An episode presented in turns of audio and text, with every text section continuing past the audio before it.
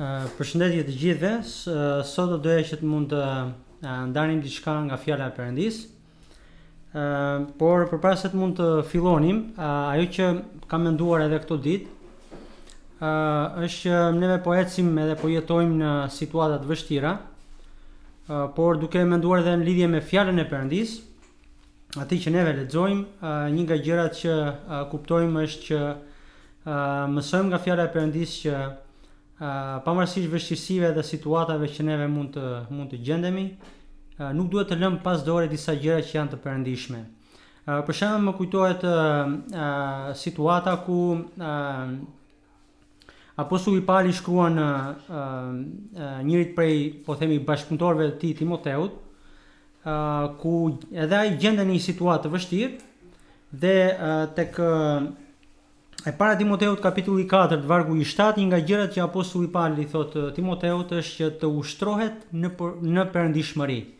Pavarësisht vështirësive dhe situatave për të cilën në ë, Timoteu ishte dhe gjendej, Këshilla e Palit për të ishte që ai të ndiqte ritmin, domethënë të ushtrohej në disa gjëra të perëndishme, të cilat kishin shumë rëndësi për të.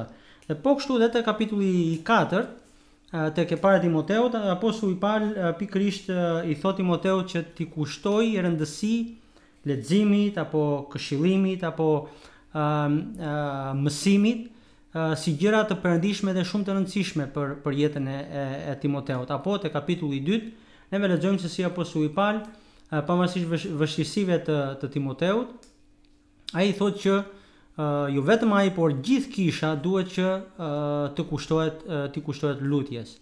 Kjo do të thotë që edhe për ne, pavarësisht po themi situatave të vështira që neve gjendemi dhe ndodhemi, pavarësisht se nuk e dimë se çfarë do të ndodhë në të nesërmen, ajo që do të doja edhe që t'ju nxisja është që neve nuk duhet të ndalojmë së ecuri edhe nuk duhet që të ndalojmë së bëri disa gjërave të perëndishme, siç janë lutja, të shkojmë përpara Perëndisë, në lutje, apo leximi i Fjalës së Perëndisë, që është shumë e rëndësishme për ne, edhe t'i kërkojmë Atij që në çdo ditë dhe në çdo moment, pavarësisht vështirësive që kalojmë, të mund të të mund të ecim bashkë me të. Siç thashë, sot do doja që të mund të ndanim diçka nga Fjala e Perëndisë. Edhe neve dimë shumë mirë që kur lexojmë një mesazh apo një predikim që mund të ketë shkruajtur dikush, apo kur dëgjojmë ndonjë predikim, po themi në në audio apo siç po bëjmë ne tani, shpesh herë neve fokusohemi më shumë ose përqendrimi ynë është më i madh atëherë kur vijnë konkluzionet, sepse po themi autori ose ai që predikon përmbledh gjithë atë që ai që ai që ai ka lexuar apo ai që që ai ka ndarë, domethënë edhe të tjerët e lexojnë. Dhe sot në fakt do doja që të shikonim së bashku një konkluzion që apostulli Pal u jep u jep besimtarëve në kishën e Korintit. Edhe konkluzioni që apostulli Pal jep është konkluzioni i cili ka të bëjë me jetën praktike, ka të bëjë me të gjithë njerëzit, raportin e njerëzve në lidhje me Perëndinë, por nga ana tjetër edhe përgjegjësinë tonë si besimtar ë ë në lidhje me Perëndinë, se si neve duhet të sillemi. Dhe Pali na e na e parashtron dhe na i paraqet si një konkluzion dhe do doja që të mund të lexonim nga fjala e Perëndisë tek e dyta e Korintasve nga kapitulli 5 vargjet nga 14 deri në 21. Do doja që t'u sugjeroja që Pasi ta pasi ta uh, shikoni këtë video, të mund të merrni vetë kohë personale që të mund ta lexoni këtë qoftë kapitull, por edhe këtë pjesë që pam që që do të shikojmë së bashku. Pra e dyta e Korintasve kapitulli 4 vargjet nga 4 kapitulli 5 vargjet nga 14 deri në 21. Atëherë po lexoj. Sepse dashuria e Krishtit na shtrëngon, sepse kemi arritur në konkluzionin se në qoftë se një ka vdekur për të gjithë, të gjithë pra kanë vdekur. Dhe se ai ka vdekur për të gjithë, me qëllim që ata të cilët jetojnë të mos jetojnë që sot e tutje për veten e tyre, por për atë që vdiq dhe u ringjall për ta. Prandaj tash e tutje ne nuk njohim më askënd sipas mishit, Po edhe sikur ta kemi njohur Krishtin sipas mishit, nuk e njohim ashtu. Prandaj nëse dikush është në Krishtin, ai është një krijesë e re. Gjërat e vjetra kanë shkuar, ja, të gjitha gjërat u bënë të reja. Edhe të gjitha gjërat janë nga Perëndia, që na pajtoi me veten përmes Jezu Krishtit dhe na dha shërbimin e pajtimit. Sepse Perëndia e ka pajtuar botën me veten në Krishtin, duke mos ua numëruar njerëzve fajet e tyre dhe duke dhe vuri ndër ne fjalën e pajtimit. Ne pra bëhemi lajmëtarë për Krishtin, sikurse Perëndia të këshillonte nëpërmjet nesh, dhe ne ju këshillojmë, ju, për hir të Krishtit, pajtohuni me Perëndinë. sepse ai bëri të jetë mëkat për ne, ai që nuk njinte mëkat, që ne të bëhemi drejtësia e Perëndisë në të. Pra siç u thashë që në fillim që do të shikojmë një konkluzion. Dhe po ta vëmë re apostulli Pal tek vargu i katërt, që personalisht më ka bërë përshtypje te vargu i 14, që personalisht më ka bërë përshtypje, është se ai flet për një konkluzion dhe thotë, sepse dashuria e Krishtit na shtrëngon, na shtrëngon. Sepse kemi arritur në konkluzionin se, pra, apostulli Pal, i cili kishte shumë vite që e njinte Testamentin e Vjetër sepse ishte një farise, dhe përpara se ta njinte Krishtin ai ishte një njohës shumë i mirë i shkrimit, po ashtu edhe mbasi e njohu Krishtin, edhe u bë shërbëtor i Krishtit, Ai pati dhe mundësinë që t'i shërbente Perëndisë duke mbjellë kisha pothuajse në gjithë zonën e Azisë. Dhe apostulli Pal tashmë po u thotë kishës në Korint se kishte arritur një konkluzion, kishte arritur një përfundim, për të cilën korintasit duhet që ta duhet që t'i vinin veshin konkluzionit që apostulli Pal kishte nxjerrë dhe për të cilën ai donte që t'ua thoshte atyre. Edhe ky është një konkluzion që apostulli Pal uh, u thotë Korintasve që ka disa gjëra shumë të rëndësishme për jetën e njerëzve, por edhe për jetën e kishës, sepse është një letër e dytë e Korintasve që i drejtohet kishës në Korint. Edhe konkluzioni që apostulli Pal nxjerr ka të bëjë edhe flet për njeriun edhe gjendjen që njeriu ka në lidhje me Perëndinë. Cila është situata që njeriu po themi ka me Perëndinë? Përveç saj apostulli Pal te ky konkluzion na flet edhe për të krishterin, çfarë përgjegjësie ka i krishteri në jetën e tij, në jetën e kishës apo në jetën e përditshme. Kështu që do doja që të mund të shikonim pikërisht te konkluzioni i cili ka disa gjëra shumë të rëndësishme për jetën tonë. Në radhë të parë do doja që të shikonim së bashku se kush ishte konkluzioni që Apostulli Pal ka nxjerrë në lidhje me raportin e njeriut me Perëndinë. Edhe siç neve siç neve e lexuam te vargu i 14, thotë Pali kemi arritur në konkluzionin se në qoftë se një ka vdekur për të gjithë, Të gjithë pra kanë vdekur. Ëm, dhe pastaj vargu pesëmbëdhjetë dhe thotë, dhe se Ai ka vdekur për të gjithë, me qëllim që ata të cilët jetojnë të mos jetojnë që sot e tutje për veten e tyre, por të jetojnë për Atë që vdiq dhe u ringjall për ta. Duket sikur është një lojë fjalësh, duket sikur është një përsëritje fjalësh, por po ta lexojmë edhe ta analizojmë me vëmendje, çfarë është duke thënë apostulli Pal, çfarë konkluzioni ka nxjerrë apostulli Pal në lidhje me njeriun edhe me në raport me Perëndinë. Ai thotë, në qoftë se një ka vdekur për të gjithë, të gjithë pra kanë vdekur. Kush është ky një që paska vdekur për të gjithë? Ai është Krishti. Pra, ai, Krishti, ka vdekur për të gjithë. Dhe thotë, pra të gjithë kanë vdekur. Ç'do të thotë Pali me këtë? Do të thotë që të gjithë njerëzit përpara Perëndisë janë të humbur. Termi që përdoret vdekur nuk do të thotë vdekje fizike, por do të thotë një vdekje frymore, janë larg Perëndisë. Dhe Pali thotë, Krishti erdhi dhe vdiq për të gjithë. Ka ardhur Krishti mbi tokë dhe Ai ka ardhur dhe vdiq për të gjithë, pa përjashtim. Dhe thotë tjetra, sepse thotë Pali, pra të gjithë kanë vdekur, arsyeja që Krishti erdhi është sepse të gjithë ishin larg Perëndisë, ishin të humbur përpara Perëndisë. Dhe të njëjtën gjë apostulli Pal e ka e ka thënë në lidhje me këtë situatë dhe këtë gjendje të njeriut që është larg Perëndisë.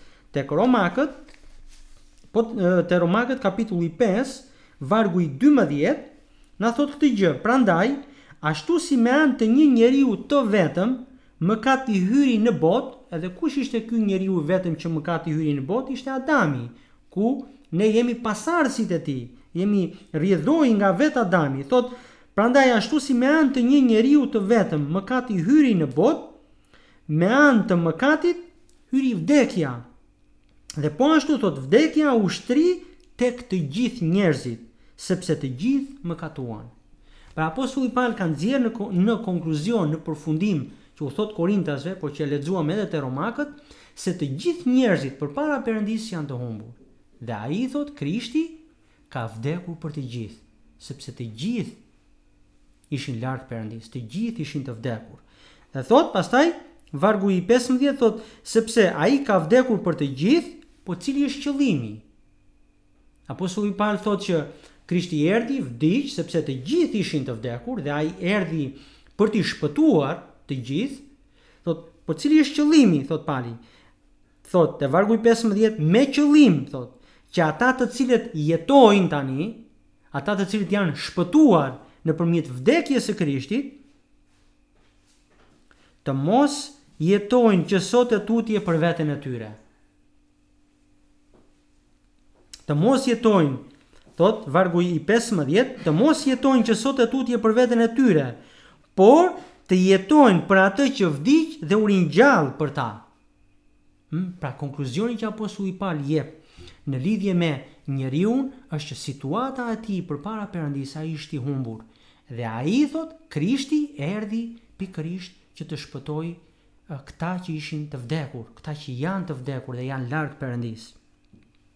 Dhe qëllimi, thotë, tjetër, është që këta të cilët tashmë janë të shpëtuar, këta të cilët tashmë e kanë pranuar Krishtin si Zot edhe si Shpëtimtar, Ai i cili vdiq për ta, edhe u ringjall për ta, këta tani që e kanë besuar këtë, nuk duhet të jetojnë më për veten e tyre, por duhet të jetojnë, thotë vargu i pesëmbëdhjetë, duhet të jetojnë për Atë që vdiq edhe u ringjall ditën e tretë.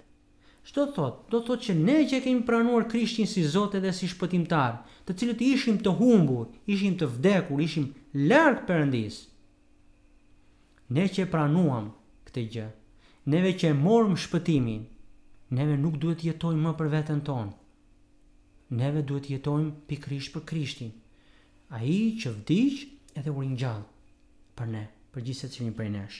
Ky është konkluzioni që apostulli Pal nxjerr tashmë në lidhje me në lidhje me uh, ata që e pranojnë Krishtin, që ne tashmë duhet të jetojmë për Krishtin.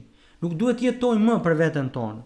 Dhe një një një një një përfundim tjetër, domethënë te ky konkluzion, një çështje tjetër që apostulli Pal flet, ka të bëjë me atë që shpesh herë neve themi krijesa e re. Tek vargu i 17, apostulli Pal te vargu i 17 thotë këtë gjë. Prandaj thotë, nëse dikush është në Krishtin, ai është një krijesë e re. Gjërat e vjetra kanë shkuar, ja, të gjitha gjërat u bënë të reja. Në fakt, ky varg apostulli Pal përdor termin krijesë e re. Në greqisht përdoren më falni, në greqisht përdoren dy terma për të identifikuar diçka që është e re. Termi i parë që përdoret është neos, që do të thotë diçka që është e re në në moshë, për shembull djali i ri, ëh, sepse ka moshë të re. Ose për shembull kur ë bëjmë verën, tani është procesi që po themi pothuajse ka mbaruar vjelja e rrushit dhe bëhet vera, zakonisht bëhet edhe rakia. Dhe ne themi që kur del vera, themi që është verë e re, sepse është bërë këtë vit, nuk është verë e vjetër. Apo tek Marku kapitulli i dytë vargu njëzet e dy në momentin kur Jezusi jep shembullin dhe thotë që vera e re duhet të hidhet në kacekë të rinj ose në voza të reja.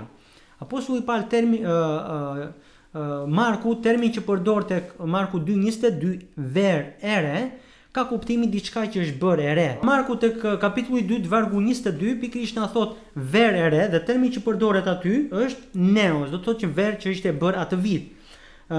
Por këtu kur lexojmë ne dhe thotë Pali që nëse dikush është në Krishtin është krijesë e re, nuk është termi neos, pra diçka e re, ç'do të thotë, do të thotë që Nëse dikush është në Krishtin, është krijesë e re, do të thotë që ai ka lindur dhe është fëmijë, ë, sepse ne kur pranojmë Krishtin kemi një lloj moshe të caktuar, por përdoret një term tjetër kur thuhet krijesë e re, ne bëhemi në Krishtin krijesë e re, do të thotë është termi kainos, që përsëri përkthehet e re dhe do të thotë diçka që bëhet e re nga ana cilësore.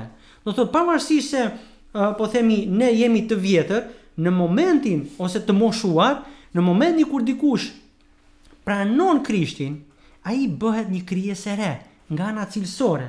Për shembull, neve Unë për shembull kam makinë dhe nëse e lë makinën një apo dy javë apo tre javë, e sidomos kur fryn dhe erë, kuptohet që makina bëhet me plur, mbulohet nga pluri, bëhet pis makina dhe çfarë ndodh, ndodh që unë e marr makinën dhe e çoj për ta larë makinën.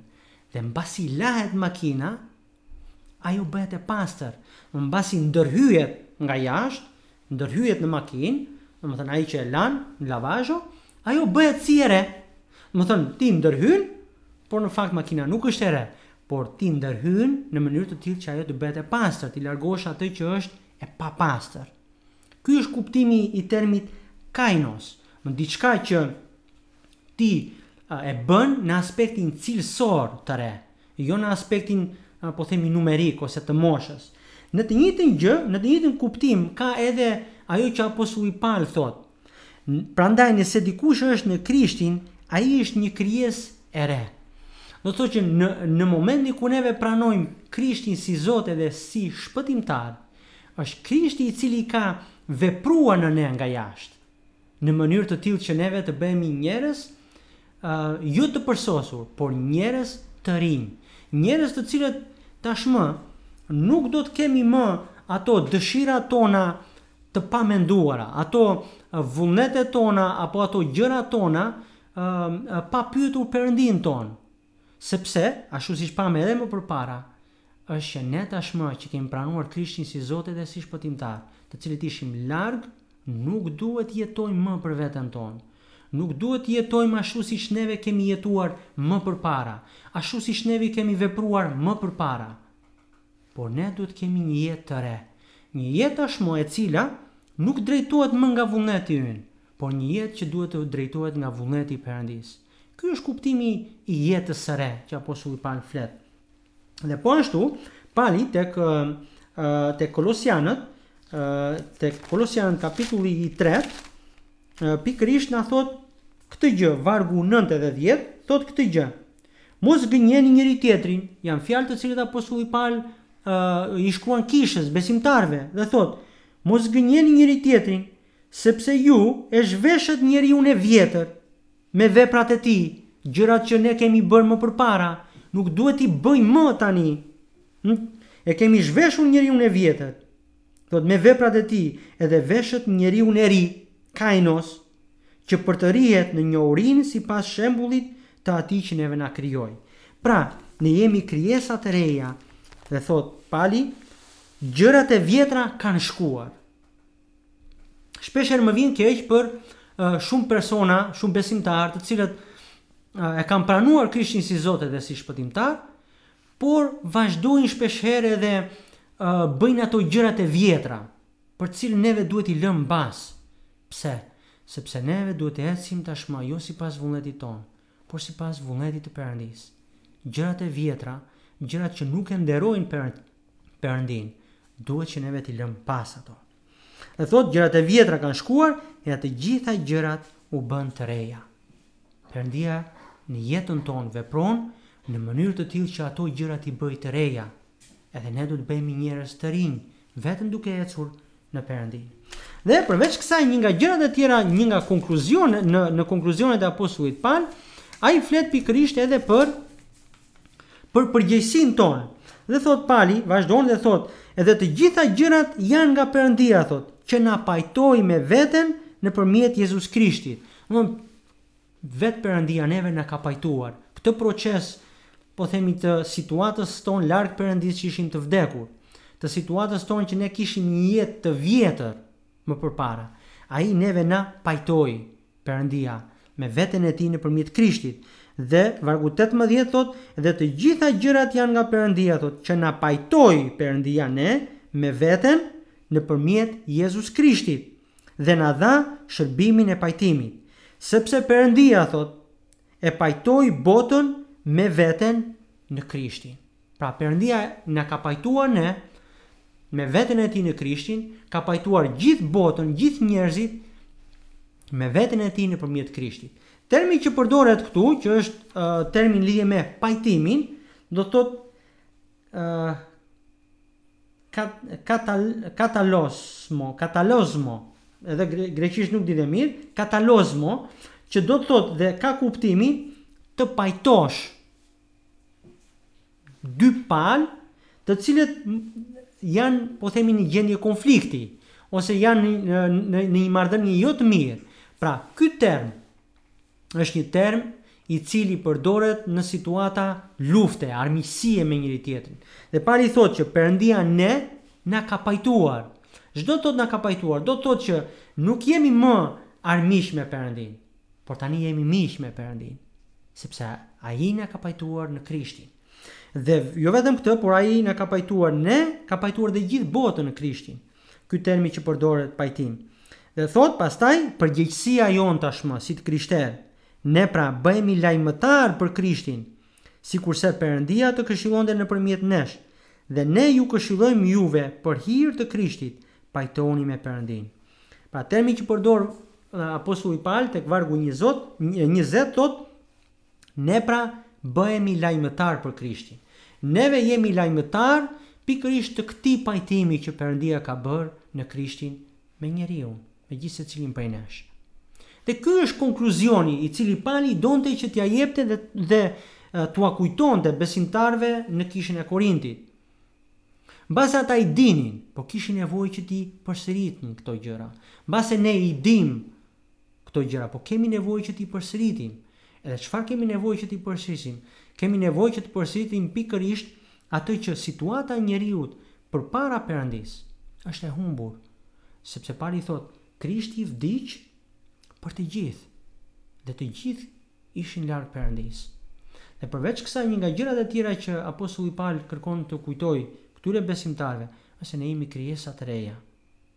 Edhe Krishti është ai që neve na bën krijesa të reja. Edhe neve duhet të ecim si krijesa të reja. Gjërat e vjetra neve duhet t'i zhveshim. Gjërat e vjetra neve duhet t'i largojmë nga jeta jonë. Vetëm kështu neve mund t'i pëlqejmë Perëndisë. Edhe e fundit është që ne Na ka lënë një përgjegjësi Perëndia, na ka lënë një përgjegjësi Krishti, jo vetëm thjesht kur lexojmë mandatin e madh, por na ka lënë përgjegjësinë që neve jemi lajmëtarë, ata që japin lajmin e pajtimit të Perëndisë me njeriun. Le të kujtojmë këto tre gjëra, këto tre gjëra të cilat janë shumë të rëndësishme për jetën tonë, jo t'i kujtojmë vetes tonë që ne ishim të humbur edhe u kthyem, por të kujtojmë pikërisht Edhe t'u mësojmë edhe atyre personave që duan ta njohin, që përpara Perëndisë ata janë të humbur dhe kanë nevojë pikërisht për Krishtin. T'i kujtojmë njëri-tjetrit që ne jemi krijesa të reja dhe duhet të zhvishemi nga njeriu i vjetër, nga ato praktika që përpara Perëndisë nuk janë të hijshme dhe duhet të bëhemi lajmëtarë kudo që jemi.